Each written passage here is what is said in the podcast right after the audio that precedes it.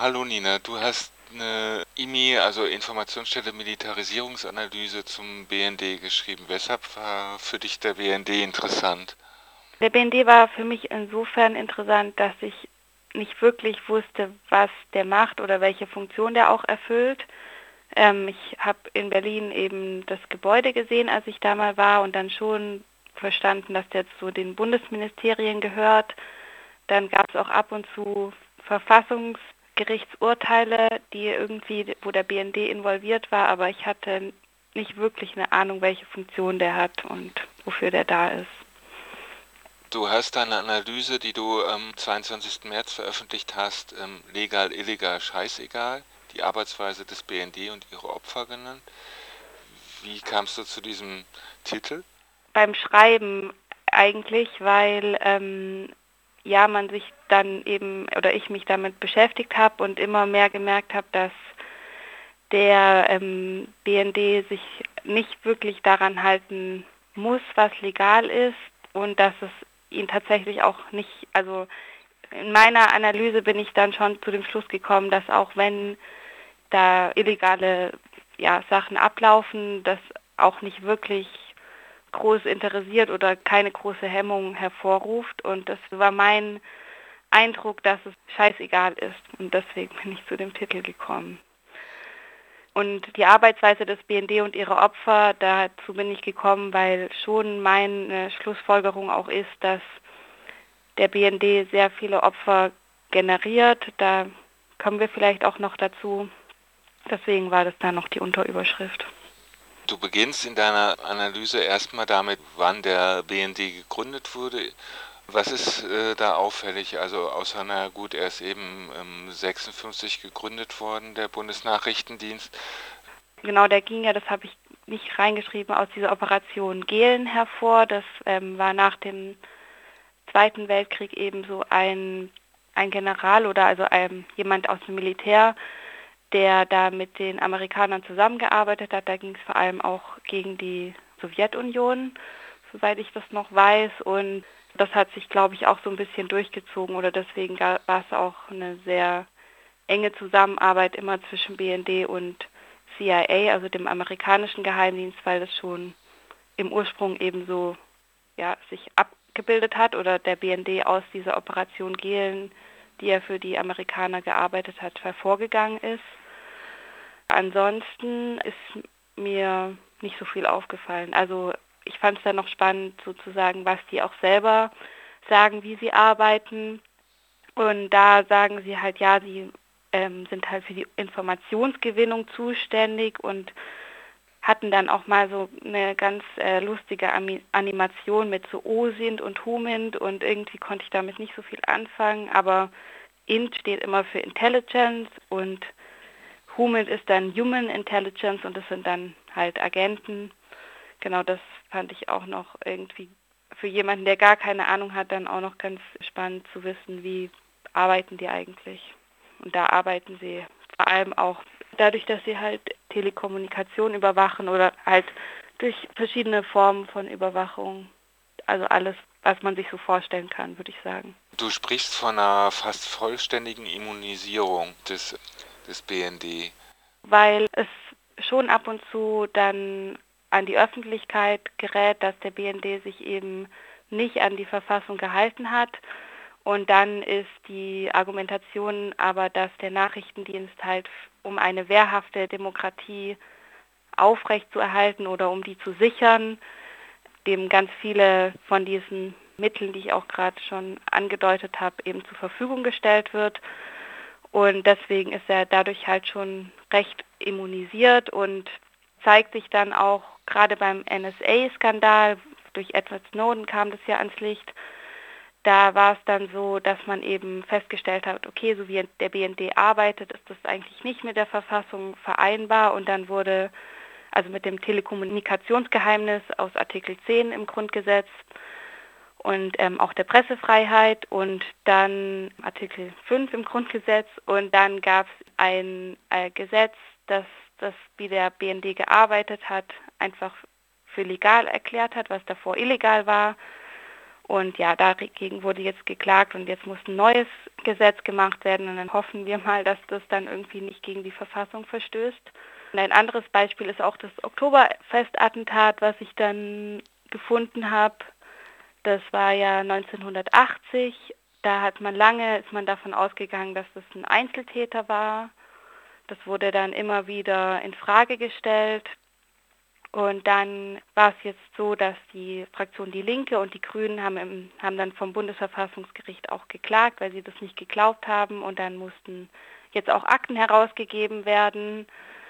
Und da war es auch so, dass gab so eine Anfrage zu Spitzeln im Libanon bei meiner Gruppe, wo dieser Attentäter vom Oktoberfestattentat über Ecken vielleicht auch Leute kannte oder die da vielleicht was damit zu tun haben könnten. Und das wurde jetzt aber auch nicht freigegeben, weil da nur 15 Mitglieder sind und dann wären eben diese Leute in Gefahr. Und dadurch wird eben der BND auch wieder geschützt, weil das waren Leute, die vom BND dort eingesetzt wurden, weil muss man vielleicht nochmal sagen, also der Verfassungsschutz ist ja für die inneren Sachen zuständig innerhalb von Deutschland und der BND eben für Sachen, für Überwachung, nachrichtendienstliche ähm, Informationsgewinnung außerhalb von Deutschland und deswegen war diese Gruppe in Libanon eben dem BND unterstellt. Und ein anderer Fall, der jetzt letztes Jahr ähm, bekannt wurde durch eine Veröffentlichung vom ZDF, ist so eine sogenannte Operation Rubicon, die auch ähm, ja im Endeffekt Jahrzehnte zurückreicht mhm. äh, bei den Aktivitäten des BND. Was ist denn da vorgefallen? Da ist vorgefallen, das war tatsächlich auch eben eine Zusammenarbeit mit ähm, der CIA, wenig überraschend. Und da war es so, dass sie Verschlüsselungssysteme in einer Schweizer Firma so verändert haben, dass eben der BND und die CIA diese ja, Verschlüsselungssysteme entschlüsseln konnten und dadurch mitlesen.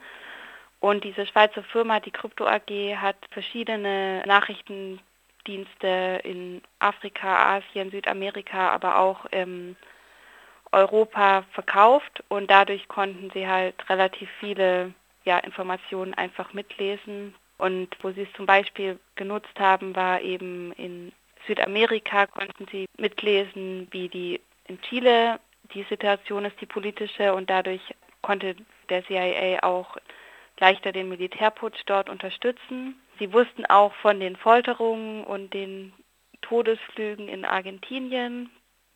Es gab damals in Südamerika auch eine Operation Condor von den Geheimdiensten in Südamerika, Argentinien, Chile, aber auch noch einige andere äh, mit Hilfe der Vereinigten Staaten ins Leben gerufen und da ging es darum, um das Sammeln und Austauschen von Informationen über sogenannte linke Kommunisten und Marxisten.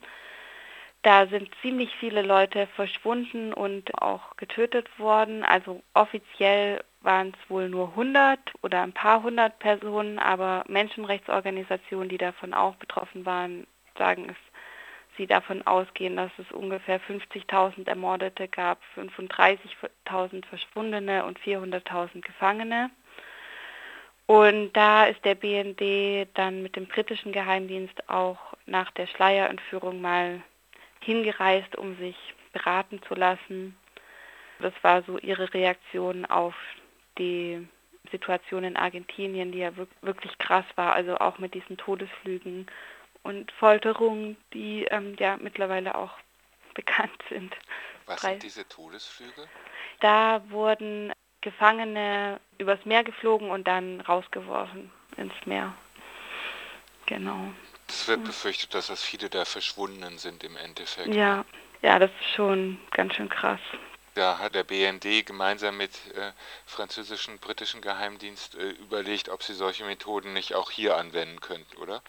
Ich weiß es nicht genau, aber was sie da wollten, aber auf jeden Fall wussten sie ja davon und sind dann dahin gereist, um sich beraten zu lassen und das ist schon ganz schön gruselig auf jeden Fall. Diese Operation Rubicon wurde dann natürlich auch geostrategisch genutzt, das ist ja klar irgendwie, das ist ja auch sozusagen, wofür der BND also hauptsächlich dann bekannt wird oder glaube ich auch offiziell seine Aufgabe ist. Genau, ähm, zum Beispiel als Argentinien dann die Falklandinseln besetzt hat, hat der BND das dann halt weitergegeben an Großbritannien und dann dadurch auch seine geostrategische Position gestärkt. Ganz spannend, wie so oft war auch die deutsche Wirtschaft dann wieder da verstrickt. Also es war zwar eine Schweizer Firma, die Krypto AG, aber das Führungspersonal war ähm, von Siemens zum Teil und die haben auch Sachen für die Krypto AG gebaut und haben dadurch auch verschleiert, dass die Krypto AG eigentlich vom BND und CIA gesteuert wird. Hm. Das sind dann alles so alte Geschichten, dann ans Licht kommen, aber man kann nicht davon ausgehen, dass sich das in irgendeiner Form geändert hat. Es gibt auch bei Wikipedia nochmal so einen Eintrag zu den Geheimdienstaffären. Da sieht man, dass sich das eigentlich so vorzieht und dass das ein Agieren ist, was Teil des BND ist und wo man keinen Anlass hat, davon auszugehen, dass sich das in irgendeiner Form ändern sollte oder geändert hat. Du springst dann im Endeffekt zum Umzug nach Berlin in deinem Artikel, nachdem du ähm, diese Krypto AG ähm, betrachtet hast und ähm, und äh, betrachtest dieses Gebäude. Was ist denn da so auffällig? Ich finde es auffällig. Ähm, es ist mir auch in Berlin aufgefallen, dass das sehr groß ist, auch sehr, ähm, also genau konträr zu dem, ähm, für das steht, was eigentlich der BND, wie er agiert. Er versucht ja immer möglichst unauffällig zu agieren und man findet auch tatsächlich nicht so leicht so viele Informationen. Und jetzt präsentiert er sich da ganz offen, auch in der Nähe des Regierungsviertels oder am Rande und ist riesig. Ja, und das fand ich ähm, schon sehr irritierend, also vor allem dann nach dieser Recherche. Als ich mich dann damit beschäftigt habe, fand ich es auch echt krass, wie teuer der Umzug war. Wobei man auch sagen muss, wie teuer er wirklich war, kann man auch nicht rausfinden weil steht der BND sozusagen drüber. Das muss einfach ähm, der Steuerzahler oder das wird einfach von Steuern dann gezahlt, egal wie teuer das ist. Und ähm, das, wie teuer das ist, erfährt dann niemand, weil das würde ja den BND gefährden. Da könnte man ja Rückschlüsse ziehen auf die Personalentwicklung und die Fähigkeit. Und ansonsten ist es einfach ein bisschen, schon ein bisschen spannend, dass sie sich jetzt so groß ähm, präsentieren im Regierungsviertel, aber ja eigentlich ein Nachrichtendienst sind, der eigentlich davon lebt, dass er nicht so erkannt wird. Das ist äh, viermal so groß wie das Bundeskanzleramt. Das ist schon echt richtig groß. Du betrachtest dann noch die Verbindungen zur ähm, Bundeswehr. Sind die größer als zu anderen Organisationen? Ja, das auf jeden Fall. Also es ist ja der ähm, zivile und militärische ähm, Nachrichtendienst für Deutschland. Das ist auf jeden Fall enger. Das genau sieht man dann auch, wenn man sich damit auseinandersetzt, dass sie immer wieder auch bei Auslandseinsätzen dabei sind. Es gibt auch tatsächlich so ein Amt für Militärkunde, was ich noch gefunden habe. Das wurde enttarnt 2014. Da genau gab es so einige Gebäude, die als inoffizielle Behörde des BND enttarnt wurden und dann wurde auch gesagt, die müssen aufgelöst werden, weil die ihre Funktion nicht mehr erfüllen konnten, weil es sollte ja alles als Tarnbehörde nur stattfinden. Bei diesem Amt für Militärkunde bin ich mir nicht ganz sicher, ähm, wie das jetzt ist, weil tatsächlich ähm, im Haushaltsgesetz vom Bundestag 2019 wird das noch erwähnt und auch ist auch noch im Zentrum für Militärgeschichte als aktuelle Kaserne noch verzeichnet. Aber ähm, genau, das weiß ich jetzt nicht genau, was da irgendwie, wie das irgendwie ist. Ansonsten, wenn man so ein bisschen in der Vergangenheit zurückguckt, sieht man zwei Auslandseinsätze, wo der BND beteiligt war. Einmal der Irakkrieg 2006, also wo ja Deutschland eigentlich gar nicht beteiligt war, und der Luftschlag in Kunduz 2009. Bei dem Luftschlag in Kunduz ist, ist vielleicht was noch ein bisschen mehr in Erinnerung ist, beziehungsweise gab es da jetzt auch dieses und letztes Jahr auch Klagen von den Opfern. Das war eben so, dass es da ein September 2009 äh, ein Bombardement gab und da kamen rund 100 afghanische Zivilistinnen ums Leben. Das hat dann schon auch in Deutschland für viel Aufsehen erregt und da haben jetzt eben auch die ähm, Familienmitglieder zum Teil geklagt, dass sie eben auch höhere Entschädigungszahlen wollen. Das wurde von den Gerichten jeweils abgelehnt. Ja, was auch ziemlich bitter ist, weil diese Entschädigungszahlung ersetzt natürlich keinen Menschen, aber ähm, die waren auch sehr viel niedriger, als die Bundeswehr das in anderen Fällen gemacht hat, ähm, weil sie das irgendwie geschafft haben, sich da aus der Verantwortung rauszuziehen. Ich würde noch ganz kurz sagen, wie der BND äh, da beteiligt war. Das habe ich jetzt gar nicht gemacht. Es ist ja dieser Oberst Klein, der da in Kundus ganz stark als Figur da steht, wo das aber auch keinerlei irgendwie Konsequenzen für ihn hatte, wo er wurde ähm, befördert dann. Und es gab danach einen sehr großen Untersuchungsausschuss und es war eigentlich schon davon auszugehen, dass der BND da beteiligt war.